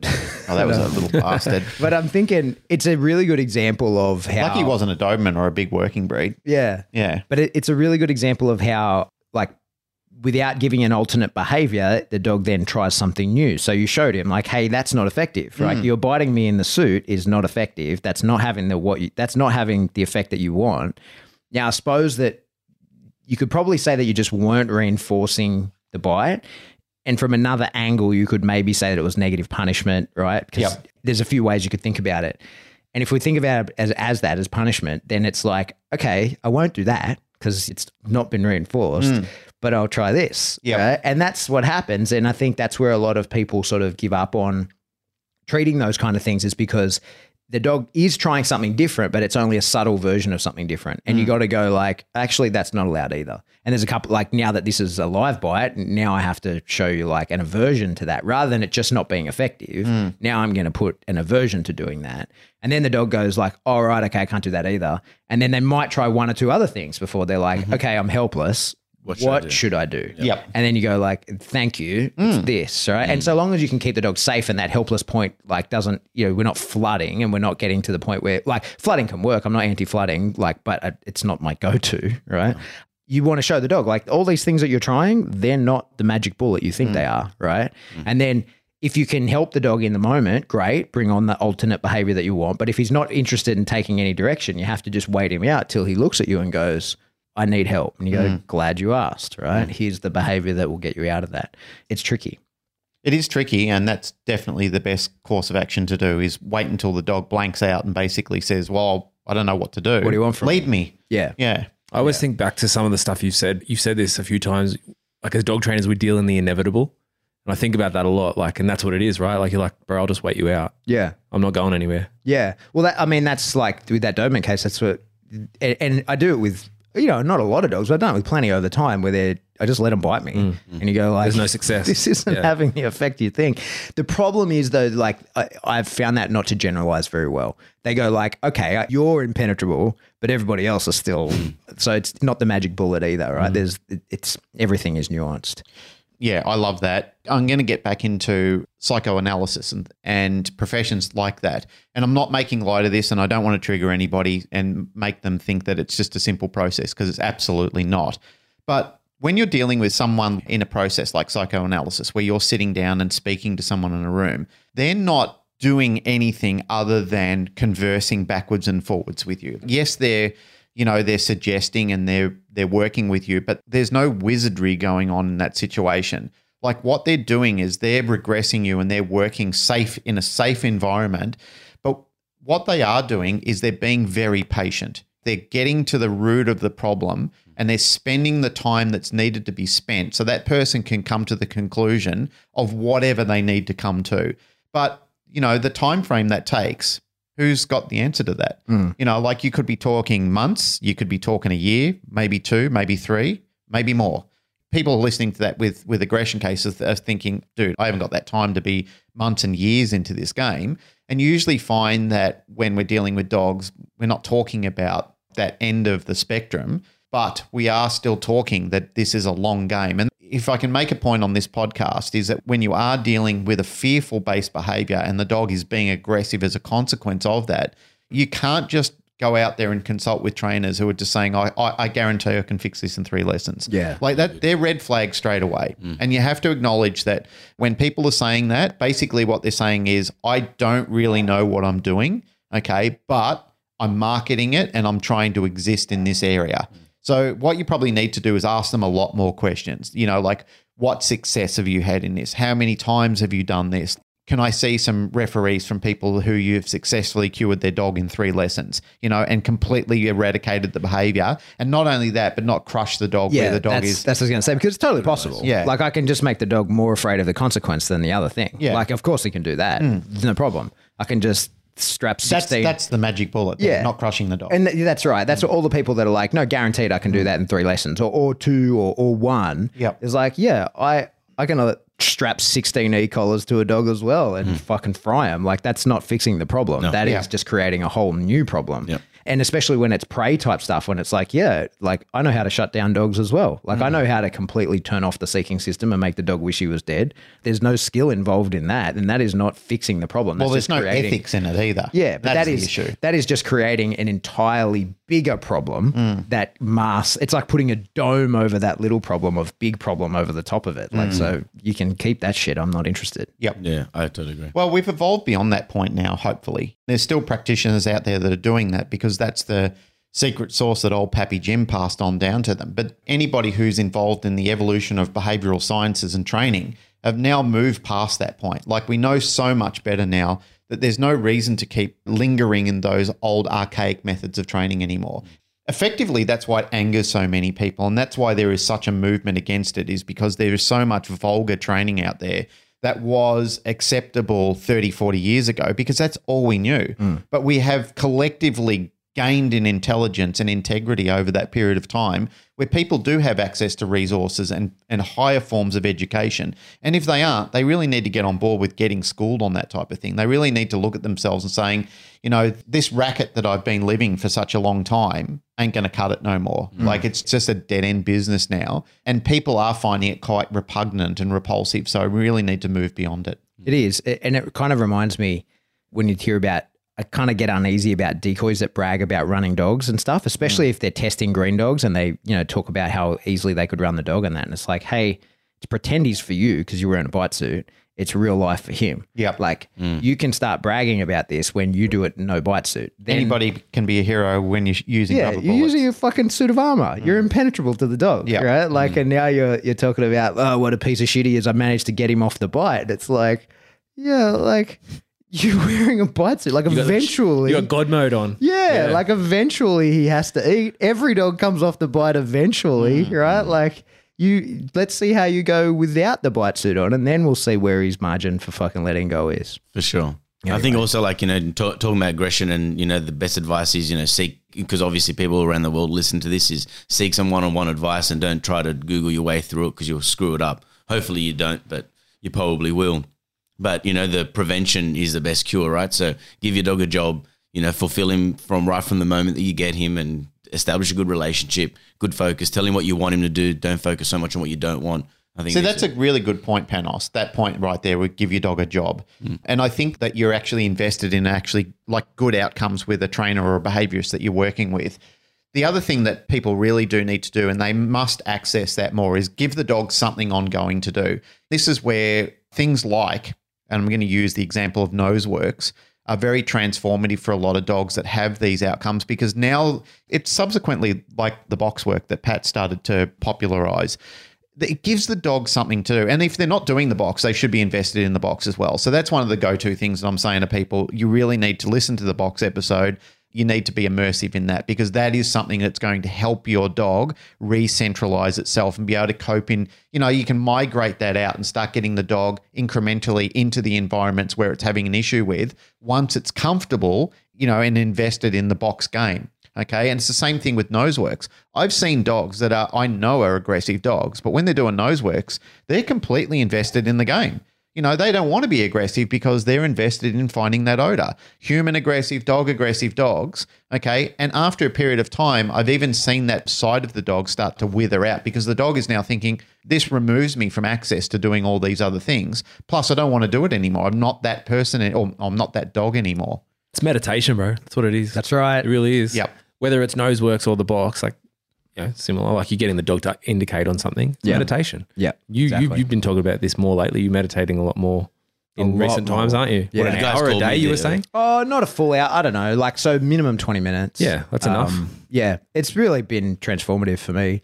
And the way I meditate is kind of high stakes. So, like, since I got that infrared. That's not like you. So, since I got that infrared sauna, I do it in the sauna. So, there's a consequence for being aware of yourself. Sure. So, like, you really can't pass out in there. Well, you can. The way I have... No, I mean, it would be dangerous too. It would be. I've actually considered that a few times, and I have it set up so that if I would fail safe, I would fall out of it if I passed the door, out the way that I sit in it. But meditating in the sauna, it just means that if you're not concentrating on what you're concentrating on, and you become aware of yourself, your body, you're suddenly sitting in a 65-degree room, fucking hot box. Yeah. So if you want to escape that, you got to stay concentrated. Yeah. Hey, mate, for you, I'm curious, what was the experience like since you just started your own little business, walking into your first client's place that was a real client, like not a referral, not a family member, not someone like that was a real, like they don't know you, you don't know them. Yep. First time. How'd that go? It's fucking nerve-wracking, man. Like, to be honest, because you're walking in there as the person who's supposed to know enough to help them. And it's funny, right? Like, because a lot of, I guess, infighting in the dog industry, and dog trainers tend to knock each other and stuff like that. But the reality is, to help someone, this is something that I got from a business leader, to help someone as a client, you've only got to know that much more than they do, and that much putting them in the right direction of what they didn't know. Like, do you know what I mean? So, but yeah, I was nervous. What was the case? I was like the first person that contacted me that wasn't a referral. It's just got a little staffy. It's like 6 months old, like typical staffy, like lots of staffy energy. And I was just like, give the dog a job. Like, you know, teach it to play tug, teach it to place command, teach it to loose leash walk. Like, a lot of the stuff that I've seen Panos do and that kind of stuff, and stuff I learned through the NDTF and listening to you guys. And the dog's heaps better now. Yeah, so it all went well. Yeah, it went well. Hey, you didn't do a nervous poo in their toilet, did you? No. I know a trainer that on his first job, he was so nervous, he had to do a nervous poo in their toilet. Oh, my God. And I said, dude, of all the things that you could have done wrong, it's that. Admitting to it as well. Like, if I did it, I wouldn't say I did it afterwards. Oh, man. Oh, that's good. Because I still remember my first ever... It's nerve-wracking, right? Oh, yeah. You're like, fuck. And I was an hour early. I sat in the car out the front and it was fucking flicking through notes and all this kind of shit. And then it was a shit show. You could feel your heart beating a little bit. Yeah. It's been a long time since my first client. But yeah, and afterwards it was like an adrenaline dump. Yeah. Because it is like, it's the first experience of, you know, like a build up to it, because, you know, I've gone through the NDTF. And I haven't finished my NDTF. Like, I'm still doing my assignments and stuff. I never told her I'm like certified or whatever. I was like, I'm learning, you know, but I can help you. Yeah. So did you go in there with your L plate on? No. L for Luke, maybe. Yeah, man. It's a tricky one. I still remember when I rocked up that first time, and, it was a shit show. The dog training part of it was minimal. It was actually, but that's the thing, isn't it? Yeah. Like, really, it's more about people to people. Oh, dude, it was a family in ruins, and they were screaming and arguing in front of me, and I was just like, full house over. Oh no, that was rich as God. Yeah, mate. They had. I actually remember thinking, I should have fucking charged more for this. This is outrageous. I sat in the car. That's a good lesson to learn as well. Oh yeah, dude. Yeah. I sat in the car afterwards and was like, oh, I don't think I'm a dog trainer anymore. I was like, I seriously need to develop my people skills and my interpersonal skills, because that was not dog training. This was something. The issue with the dog was it ran out the door when they opened it. Like, that was it, right? I was like, just don't do that. Well, when this lady filled out my form, lovely lady, lovely family, and she had written like, I don't know, she'd written like reactivity or something like that, and. Or like the dogs, I can't remember what she wrote, but it's like when you get there, it's a lot less than what she had described. Mm-hmm. But that's not to say that she wasn't having a hard time. Yeah, yeah. It's two different things. Yeah, yeah, yeah. How she feels and the objective reality is two different things. Yeah. But you have to address her subjective reality. Totally. Her feelings towards that situation. Yeah. Did you tell them, hey, this is my first day? No fucking way. No chance. Do you remember yours, Panos? My first one was my neighbours, actually. Doesn't count because they're your neighbours. I want to hear your story of your first person that rang your phone. Yeah. Or emailed or whatever, and just were like, hey, I'm after a dog trainer. An unknown client that was in the wild. The first. Yeah. I can't remember the first. Because I always thought Red would be the first, because it wasn't like I guess they did see me with my dogs. I'm like, oh my God, you're so amazing with the dogs. Why how do we do it? And I'm like, oh, fuck, I just did a dog training course. And they're like, come to our house and we'll pay you. I'm like, are you sure? And yeah, and like, I guess the same, I didn't really feel too like nervous. I felt like a little bit of a hack. Like, are you sure you want to like get advice from me? Imposter, man. And then I told them some shit and every single thing that you say would like blew their mind. And I'm like, oh shit. And I always had a lot of my friends like saying, make business cards. You got to get out there. And because I was at the shelter at the time. So I was, when I did make cards, I was passing them out to every single person that bought a dog. I'm like, hey, you know, do some training with your dog because the dog knows me, whatever. But I soon found that everyone can benefit from something that I had to say. So it felt good. I felt nervous more so that I just didn't want to do the wrong thing. But it was a long time ago now. I guess it was, you know, like this November be 10 years, you know. So it's been some time, but Red was the first one. What you say doesn't count. So now I'm going to go back on the in the folder and find that first dog. You know that imposter syndrome that you're talking about there and that like, who am I to do this? I was able to stem that completely just by making the decision that if I don't think I can help these people, I'm not going to take their money. Yeah, fair enough. Simple as that. And it, like I've stuck with that. Yeah. Well, mine was the thing like if I know more than they do and I can help the dog, even if like a little bit, then by definition, I'm not an imposter because I've helped them. Yeah, yeah, totally. Do you know what I mean? Yeah. Yeah. When I was at the shelter, there was many dogs that would have been put down if I didn't intervene and push the boundaries. They didn't like the style of training that I did when I was there, and I took the initiative to get it out there to put, like they moved the cattery into another location, so it was quite enough room to put 3 or 4 dogs in there and to experiment, so to speak. You know, I never really like ruined a dog or anything, but I put the dogs in a position where we say that they're dog aggressive, but there was no aggression, and there was in-house politics and all that sort of shit, which is no good. Actually, it kind of tests your, you know, how your intention that, you know, you guys are against me, but we're all on the same team. How does that even work? And aren't we supposed to be rehoming dogs, not putting a dog down on my day off because, you know, I'd get the shits? Like that's shit, you know what I mean? And so I knew I was competent. I just didn't feel that people wanted to listen because I never taught people. I was always training dogs, but then to teach people to train dogs. And I guess I've had different sorts of life experiences, so I can relate to different sorts of people. The old gym down the road compared to the 18-year-old boy that doesn't want to conform. Like, you know, there's different mindsets that you need to adapt, and I'm a different version of myself at every different session. And analogies, and I'm all about using analogies. If you haven't noticed, you know, listen to our podcast. I'm always giving stories to relate to it and relate to ourselves with the dog, but not be anthropomorphic. And, you know, you got to put yourself in a different realm. And some people that are close to me can't handle me. I'm probably too deep.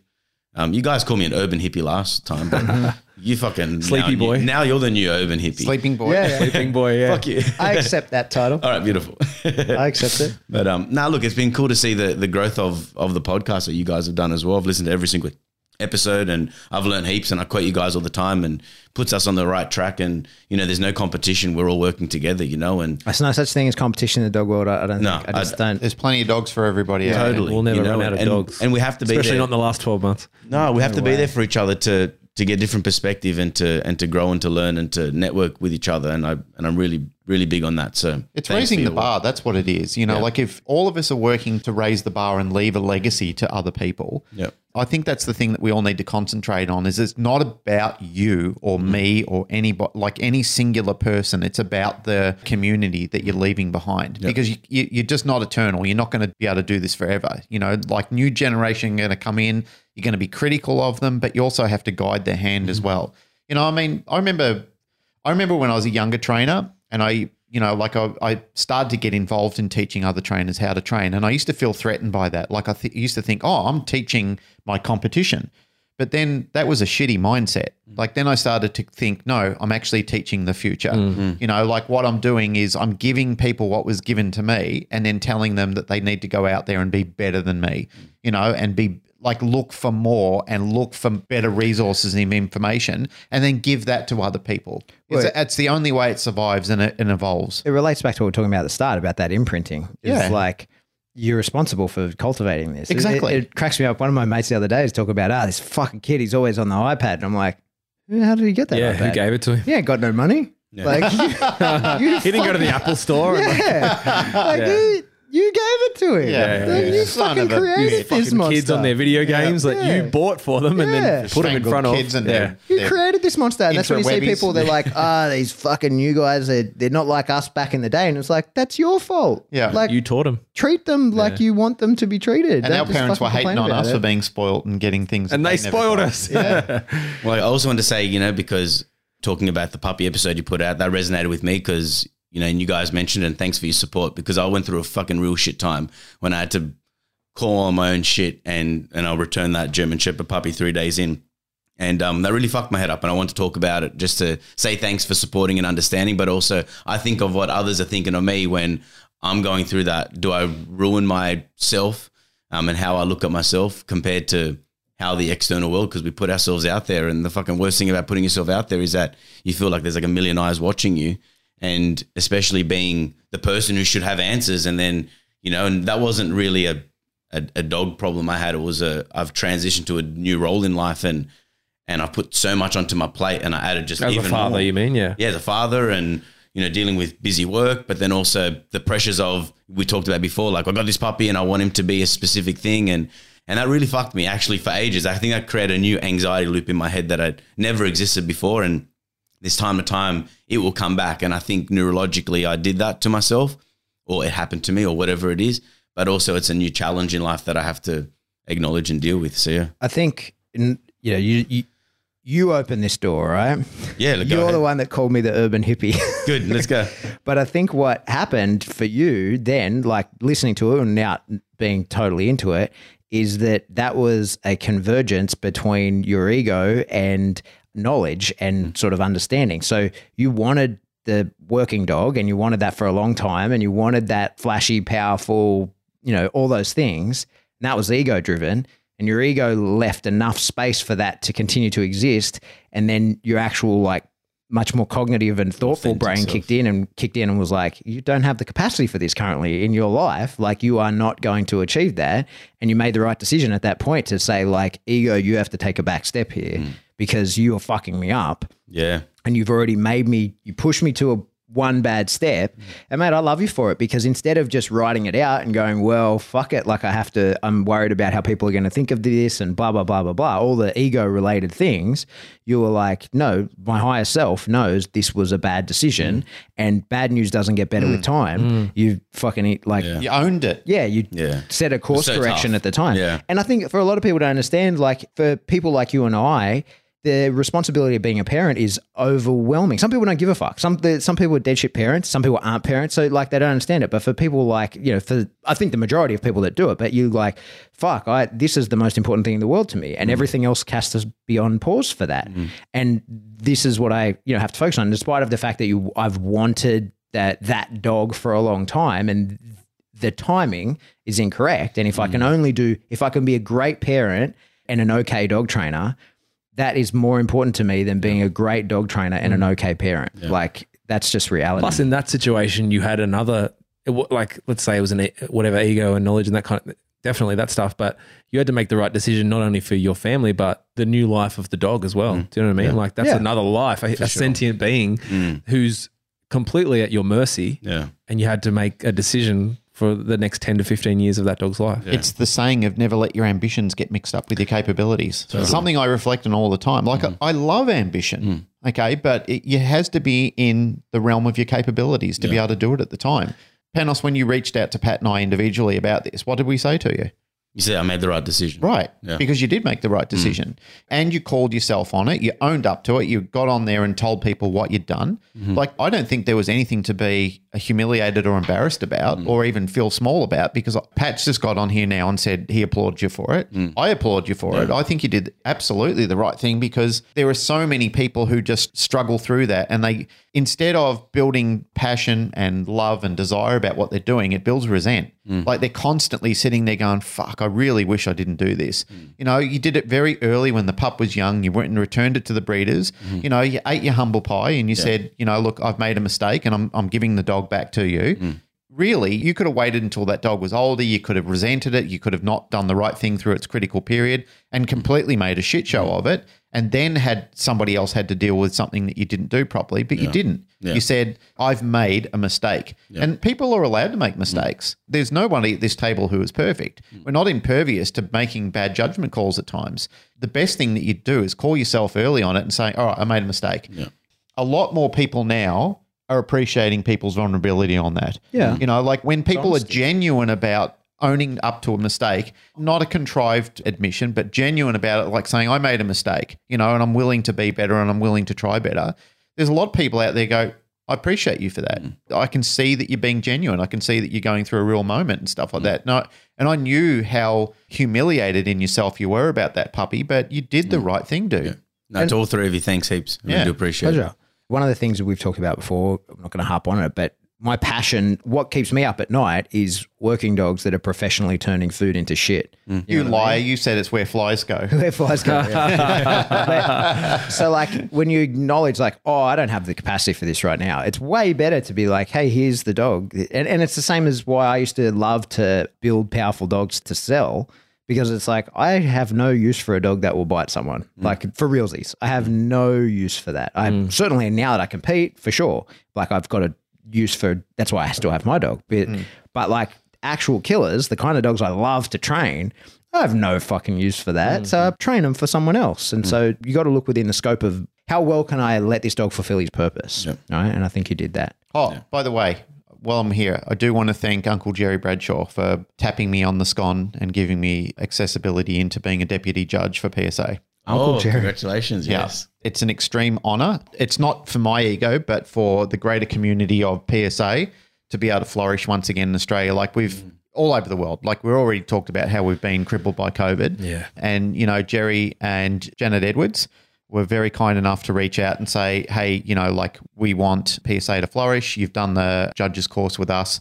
Pat was also instrumental in getting that happen. So thank you too, mate. You've been a massive, massive driver of PSA in this country, and it never would have succeeded without your input and your diligence and hard work that you've thrown into it. Pleasure. I just want to play it. I need competitors. Well, that's right. And it's no good saying entirely altruistic. It's no good saying you're the best when it's just you. Yeah. So now I can do PDCs and PSA ones. Awesome. So I've been granted that level of access for competitors. So, so stand by for that, because we want to organise a decent event. And what I like in an attempt to extend the olive branch and all that, blah, blah, blah, I want to, when we set a date for a trial, is try and encourage people from other sports to come and have a go at a PDC, because a PDC is designed that it's for crossovers. Yep. So it won't negatively, you can turn up with your Mondio, your IGP can do it on all, you can do it on the sleeve. Yep. There's no requirement focused heel. Like there's no reason you can't come and play unless someone's telling you you can't. And I'm going to, you know, extend to everybody like, hey, come and play, like come and do a PDC. Support each other.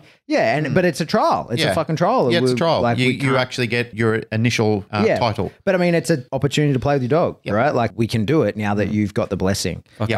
So it's good. Thank you, Jerry. Thank you, Janet. Hey, speaking of uncles, Uncle Jordan's new book's out. Yes, the 12 more rules, isn't it? Beyond Order, 12 more rules for life. Is it out or it's pre-order? Out? Yeah, I got my Amazon pre-order the other day. I got mine Audible one too. All right, I feel like time to get into it. Yeah, he's back. Yeah. Time to start quoting Uncle Geordie B again. 100%. Where are you, Jordan? How come you haven't come on our show? Like we're extending the. I'm sure you could get him on if you tried hard enough. It's been dying of a bizarre illness for the last 12 months. Yeah, he got addicted to benzodiazepines and had a massive withdrawal and like ended up in Russia and then Serbia, and they had to put him in a basically lost his mind. I recall seeing they had to detox him in a coma. Yeah. Wow. Yeah. I think he's in quite a bit of pain, isn't he? Like he's got a limp. So I mean, he did a whole podcast on it, and I'm sure people are sick of us talking about it, but he essentially had phantom pain. I can't remember the name of it. But akathisia? Akathisia. You can't sit, you can't keep still. So he's in agony, but there was no physical reason why. And then in order to detox from the drugs that were causing all of this, they had to put him in a coma so that he could handle the detox. Wow. Yeah. Intense. Yeah. So you're essentially unconscious throughout it. Yep. Whew. Hard work. Yes. Before I wrap it up, you didn't tell us your first paying customer. I was about to, but we sort of swung it out into a different story, and I actually forgot who it was. Linear progressions are unimportant to us, Glenn. you know, I forgot about it for a long time. And the reason I had a flashback on that was when I started to get into brewing kombucha myself. Mm-hmm. And I was so nervous about not killing my first SCOBY that Bertie Oshidi gave me. So when I was doing that, like, I was absolutely besotted by it. I went out and bought everything. I read every bit of literature you can imagine, like totally obsessed about it. And like, I was nurturing it. And while I was sitting there in the jar, like watching this thing going, is it going to happen, or have I just killed it? Did I get the temperature right? Suddenly I had this massive flashback to my first dog training client. And I don't know why. I don't know why I linked the two to them together. But then when I was reflecting on it, I was thinking, you know, like, I was so nervous when I was in the first consult that I was having that I'm thinking all the time, am I going to fuck this up? Like, am I going to say something wrong? Am I going to look stupid? Like, it was really, it wasn't a dog training lesson. It was me struggling with my ego in their lounge room. You know, like, I was constantly thinking, do I look good? Do I sound good? Am I doing this well? And effectively, if I reflect on it, it was probably a shit show. It was probably just me thinking about me, you know, like, am I good enough to be here? Do I look good enough to these clients? Do I sound right? What do they think of me? You know, like, I was asking the whole of the questions about me, me, me, me, me all the time. And I think I gave very little to the dog because I was so concerned about that. Whereas now when I walk into a client, the first thing we start doing is, you know, like, even if they want to get off track, I start getting them back on track about the dog. But that's taken a long time to migrate into feeling that comfortable. Where I walk in, you know, like, we have a bit of chat, we do a bit of small talk, and I say, all right, let's concentrate on why we're here. Let's talk about you and the issues that you're having with your dog, or why you don't have the relationship you need to. And that's the question or the statement that I make with them to start is, what is the relationship issue, or how do we improve your relationship? Whereas before it was just, how do I look? What am I doing? Yeah. And they were nice people. They were very patient. And I think I gave it away that that was my first lesson, because I could see them just like smiling and nodding along with me, and they never followed up with me. So that itself was an indicator. So you killed the SCOBY. I killed. No, the SCOBY lived. The SCOBY lived. The dog metaphorical training, SCOBY. The metaphorical SCOBY died that day, but my SCOBY lived and thrived and went on to produce many SCOBYs that I gifted out to other people as well. You know, on that, so one of the things I was worried about when I first started charging people was, you know, they don't know. So when I'd trained lots and lots and lots and lots of dogs, but I had told people, like, I'm just some Jono that's learning to train dogs, and I wasn't taking money for it, right? Yep. I got it in my, now I could give two shits. I would be like, it's my first day, guys. But at the time, it was really important to me that I'd seemed all those things, right? Seemed professional, and they couldn't figure that out. Like, it was important to me that they didn't realize this, you're my first or my 10th client. And it's why I think I have such an obsession with the like underlying principles of behavioral science, because with those tools, I can solve any problem. Before I realized that, I was just hoping I had seen this case or similar before when I had someone to help me, or when I wasn't getting paid and there was no pressure on whether I figure it out or not. So for the first bunch of clients, every time I was knocking on the door, I was like, please fucking God, let this be a problem I have seen before. No curveballs. And we'll totally identify quickly. But then it was when I'm quite sure it was when I got stumped one day. I was like, fuck, I don't know what to do here. And then it was like, okay, all behavior is reinforcement driven. Like, what is the dog getting out of this, right? Okay, like, and I could solve the puzzle even though I had no fucking clue what was going on there. And I could say, well, I don't know why he's getting reinforced by this, but he clearly is. So we need to block this. We need to make sure that he can't be reinforced. If we can't do that, then we need to give an aversion to it. Like, you had a template that I could then plug any case into. And I think that's why I've imprinted on myself such that obsession with underlying principles of dog training and behavioral science, because with that I can solve any problem. Even though it might be some trial and error, I'll never be like, oh, I don't know what to do. I say, oh, here's some stuff we can try, see how this goes. You can't solve everything in one lesson all the time. I mean, that's just, you know, sometimes the consult is basically just, let's assess. You know, it's just purely detective mode. It's just that's exactly right. It's an assessment tool. And that's what, if the cops turn up and there's a body on the ground, there's a lot of questions to be asked. They don't immediately point to someone in the crowd and say, you, the man with the smoking gun, it was you. You don't have the smoking gun when you're going into consults. You have to ask questions sometimes. And, you know, like sometimes when I'm doing the pre-interview with people on the phone, not that I do much these days with that because I just don't have time for it. But when I do consults, I say to people, this is going to be a lot of analytics, you know, like we're probably going to ask a lot of questions and go through it. And I might even give them a bit of a predeterminer before I go out there to say, can you give me some heads up so I can do some light reading when I come out there? And then together we'll go through the assessment criteria of what the dog's doing. And because sometimes they'll have thoughts on it, but it's not accurate. So they'll think about it, and they think about it in terms where their limitations in understanding are about what's going on at the time. But when you actually go into the console and you look at it, it's on a different tangent. And that's what you have to predetermine is, are they accurate, or is there a lot of inaccuracies there and they're paraphrasing off something they've read off Google or another trainer has told them? Because sometimes you'll go in there and say, yeah, I'm glad that you're thinking about it, but we need to think about this now. And you unrail them from where they're going and you put them back on the right track. I just want to tie in two things before we wrap it up. Yeah. The first thing is we've all shared our stories about being like, you know, our first jobbies as dog trainers. And to tie it back to Uncle Jordan, there's a chapter in his new book. It's about being the fool, right? To get good at anything, you have to risk being a fool. And it's like a literature thing. It's like the picture of the fool, the jester. You don't get anywhere without being willing to take that first step and risk looking like a fool and being a fool. But that's where knowledge grows from. And, you know, today we're talking about critical periods as well. I'm really grateful that I think in my, let's say, critical period of learning dog training, like I had the ability to learn from you guys. Like I did your course as well, the one that you sold online, and I fucking listened to that thing about 100 times back to back. And just like you were saying, learning that template of being like, what's a reinforcer? What's a punishment by definition? You know, behavioral chains, all that stuff. And like just listen to it over and over and over and thought about it so much. And it helped me a lot. So thank you. And the Canine Paradigm content as well. Cool. Geez, you're good at plugging all my stuff, man. Where could people get that course? You can put your pants back on now, Luke. Let me just collect my fee from Pat for today. Oh, God. Yeah. I have thoughts on the role of the jester, probably not for this podcast, but I don't know if Jordan Peterson goes into it, but the role of the jester and how important that is in the court. It's the only person that can make fun of the king and all that kind of stuff. And not lose his head. I think that comes from the 48 Laws of Power. Is it? I think so. He spoke, I've heard him speak about that as well. Do you know, Boyd used to, when he used to mentor me as a young kid, when I was first getting into protection dog training, he always said to me, mate, the biggest clowns in this game make the best trainers.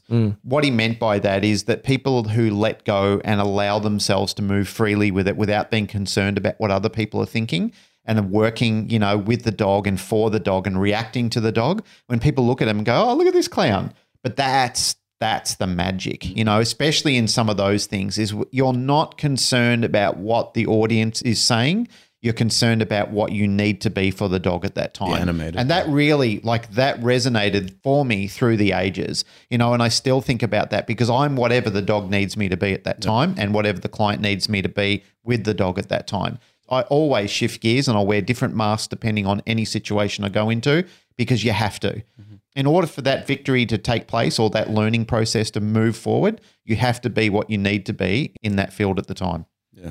Mm. 100 and deep. Anyway, I think we should wrap it up there. All right. That's it for another episode of the Canine Paradigm. As always, if you like what you hear, please like, rate, share, subscribe. Before I do all this, I meant to say, hey, well, you guys are going to put your own outro probably. Yeah, this will be also released on our podcast as well. But how can people hear your podcast? Panos?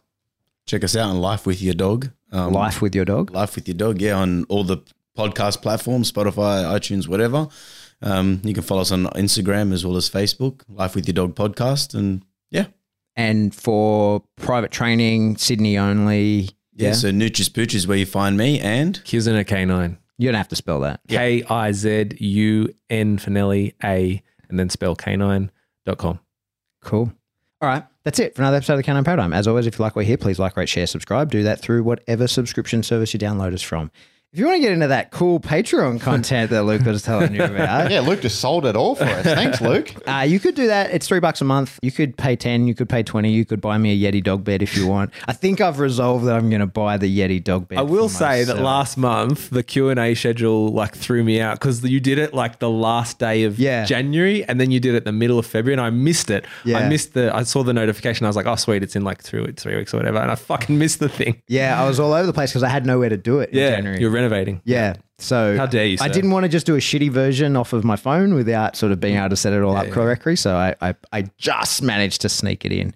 One thing that's really interesting is in the Patreon, there's a $20 tier and there isn't really much extra in that. And so a lot of the people that pay that, when you look at the names list, overwhelmingly, they don't even download the $3 content.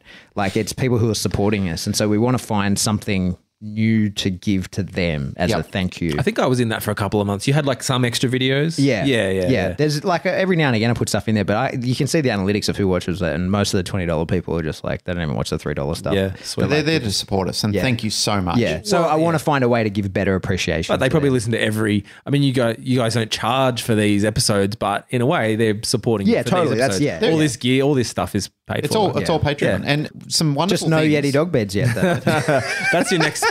But we have had people that have contacted me just out of the blue and said, look, I don't want to join Patreon because I'm not going to watch the videos. I'm just going to be honest. But I'd love to give me your bank details, and I'd love to donate some money to your cause. Yeah. And they just say, I just feel guilty because you and Pat have thrown so much into the community, and we just feel overwhelmingly lucky to have it. And I just said, really? That's so generous of you. But if you don't want to, that's fine too. Or you can't, that's fine too. Yeah. Whatever. No worries, no pressure. Yeah. If you want to support the show. If you want to support the show. And if you want to learn more, I fucking learn heaps on those videos. Tell us. Love them. Keep going. Do you want me to record a little promo for you guys? Yeah, it'd be perfect. Okay. Geez, I've lost where I'm at. Oh, Teespring. Teespring. Yeah, if you want to rep us, get some cool merch. You could have a wall tapestry. Yeah, Teespring. Yeah, you could get T-shirts, hoodies, all kinds of stuff. Bum bags. Wall tapestries. Yep. Bum bags. The boys just got. We've just been gifted some lovely fanny packs, as the Americans like to call them. Yeah, we call them bum bags because they're not weirdos. The other thing, if you want to get in contact with us, if it's dog training advice, if you want to know the dimensions of the box, which still people want to know from me. There's a shirt for that now. Yeah. Do that. Or the Facebook discussion group, right? We are the Canine Paradigm discussion group. That's the best way to get in there, and you can group source information. There's usually some pretty cool conversations happening there. Just remember to be kind and polite. And if you got something specific to tell me and Glenn personally, you can send us an email. We are info@thecanineparadigm.com. If you have a media pack about something outrageous you've released that we want us to laugh at, send it over. Mm-hmm. That's it. Goodbye.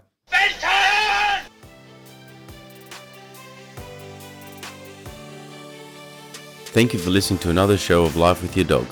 Please like, rate and share if you're enjoying our podcast. You can also find us on Instagram, Facebook, and YouTube. For all dog training videos, tips, and techniques, visit nutrispooches.com.au. Thank you and stay tuned for next time.